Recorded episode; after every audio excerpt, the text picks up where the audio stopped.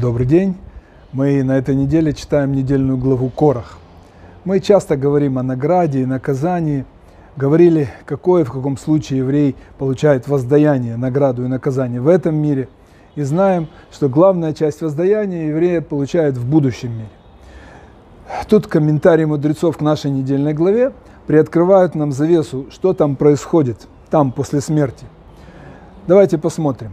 Нам известно, что из недельной главы, из недельной главы, что за то, что Корах и его сообщники подняли бунт против Маше и стали зачинщиками Махлокита, Всевышний наказал их страшным наказанием. Их живьем поглотила земля. Так написано в нашей э, недельной главе. И распахнула земля свою пасть, и поглотила их, и их шатры, и всех людей Короха, и все их имущество – и сошли они со всем принадлежащим им заживо в преисподнюю. И земля сомкнулась над ними, и пропали они из среды общины. Но что означает в преисподнюю? На святом языке шеоль. Преисподня – это один из уровней генома. А упрощенный перевод генома – это ад. Это понятие несет в себе христианский такой оттеночек, да, мы понимаем. Мы будем употреблять геном рассказывается в Талмуде, в трактате Баба Батра, что один, из, э, один пастух, а мы знаем э, уже из э, объяснений, что это был пророк Илиагу Анави, сказал Раби Барбархана, хочешь покажу тебе Короха и его общину, которую поглотила земля?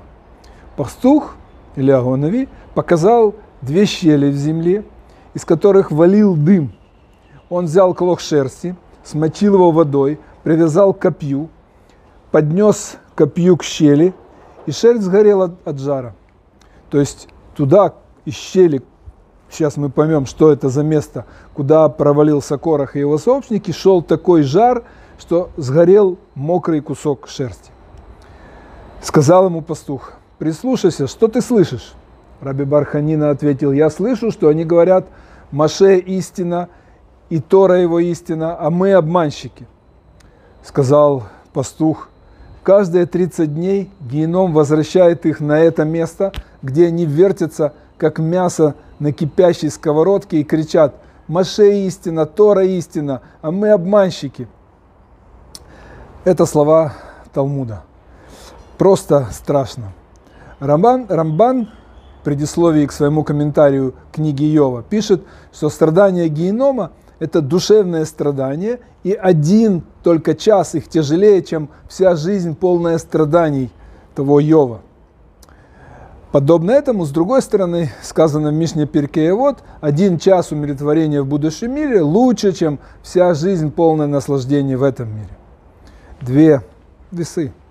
Так вот, один час их тяжелее, чем вся жизнь полная страданий Йова. Что можно сказать о целом дне в геноме? А о неделе, месяце, о целом годе. Ужас.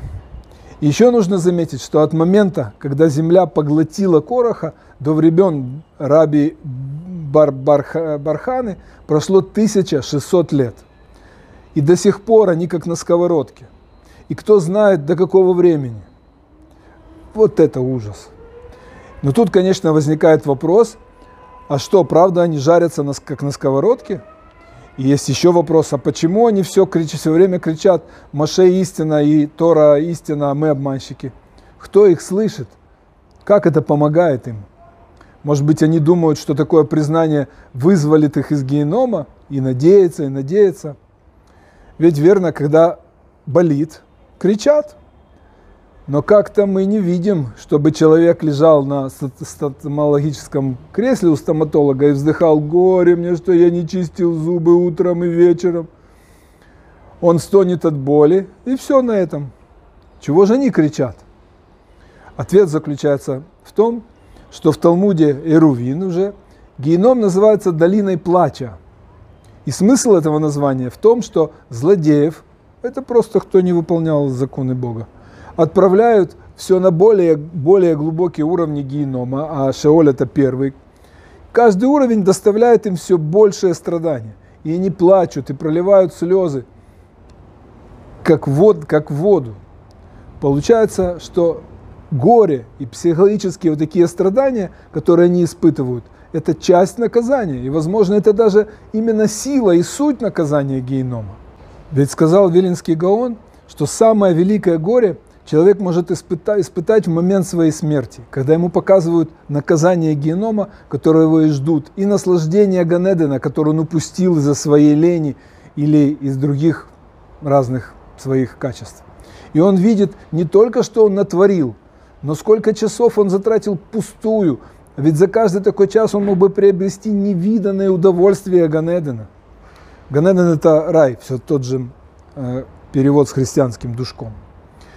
Так вот, страстное желание человека удостоиться попасть в Ганеден настолько велико, что он готов жариться в геноме и проходить свое наказание, чтобы в итоге войти в Ганеден и получать положенную награду вечно.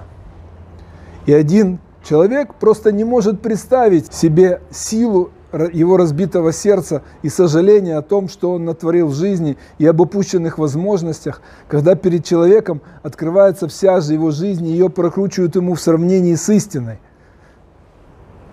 с тем, как делалось и как должно было быть. Накладывают. Он рвет на себе волосы, царапает всю кожу и кричит, Горе мне, как я променял мир вечных наслаждений на этот темный мир. И это горе ему тяжелее всех страданий генома. В этом и заключается ответ на наш вопрос по поводу Короха. Их крики «Маше истина» и «Тора истина», а мы обманщики – это не просто сожаление, не просто признание ошибки. Это и есть самое страшное наказание. Хуже генома, наказание, потом, которому нет – осознание и признание истины.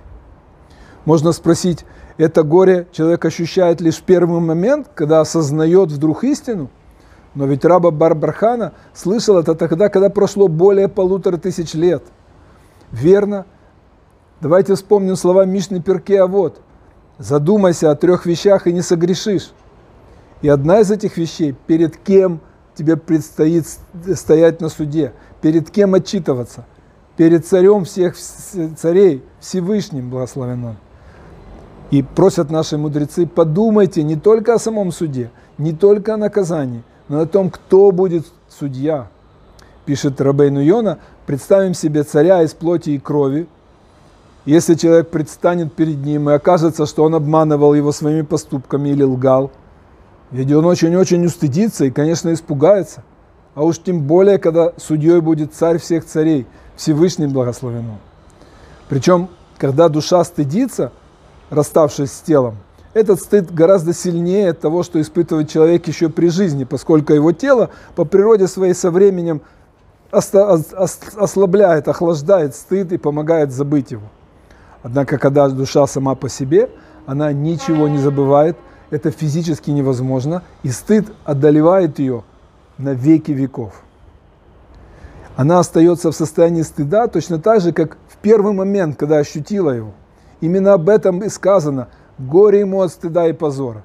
Ведь как они кричали в момент признания ошибки, так они будут кричать вечно. И этот стыд и позор сжигают человека там в геноме. И жар от этого стыда такой, что сжег этот кусочек шерсти. И эта вся тема относится к страху наказания – и этот уровень, он самый первый в понятии богобоязненный человек. И над ним есть еще три уровня, три стадии духовного роста человека.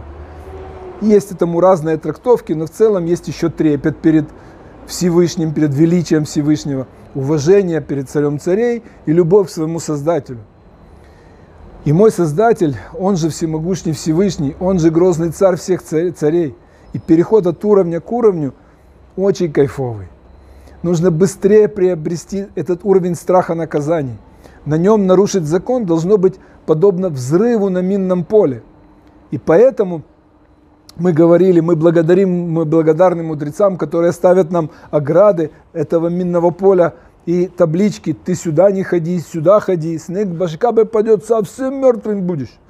И уровень трепета пред принципиально другой, а не желание потерять связь и отношения с царем царей – это уже совсем другие ощущения. Стоит задуматься над этим, поразмышлять. А сейчас царь всех царей запустил войну в Украине. Для чего он это сделал?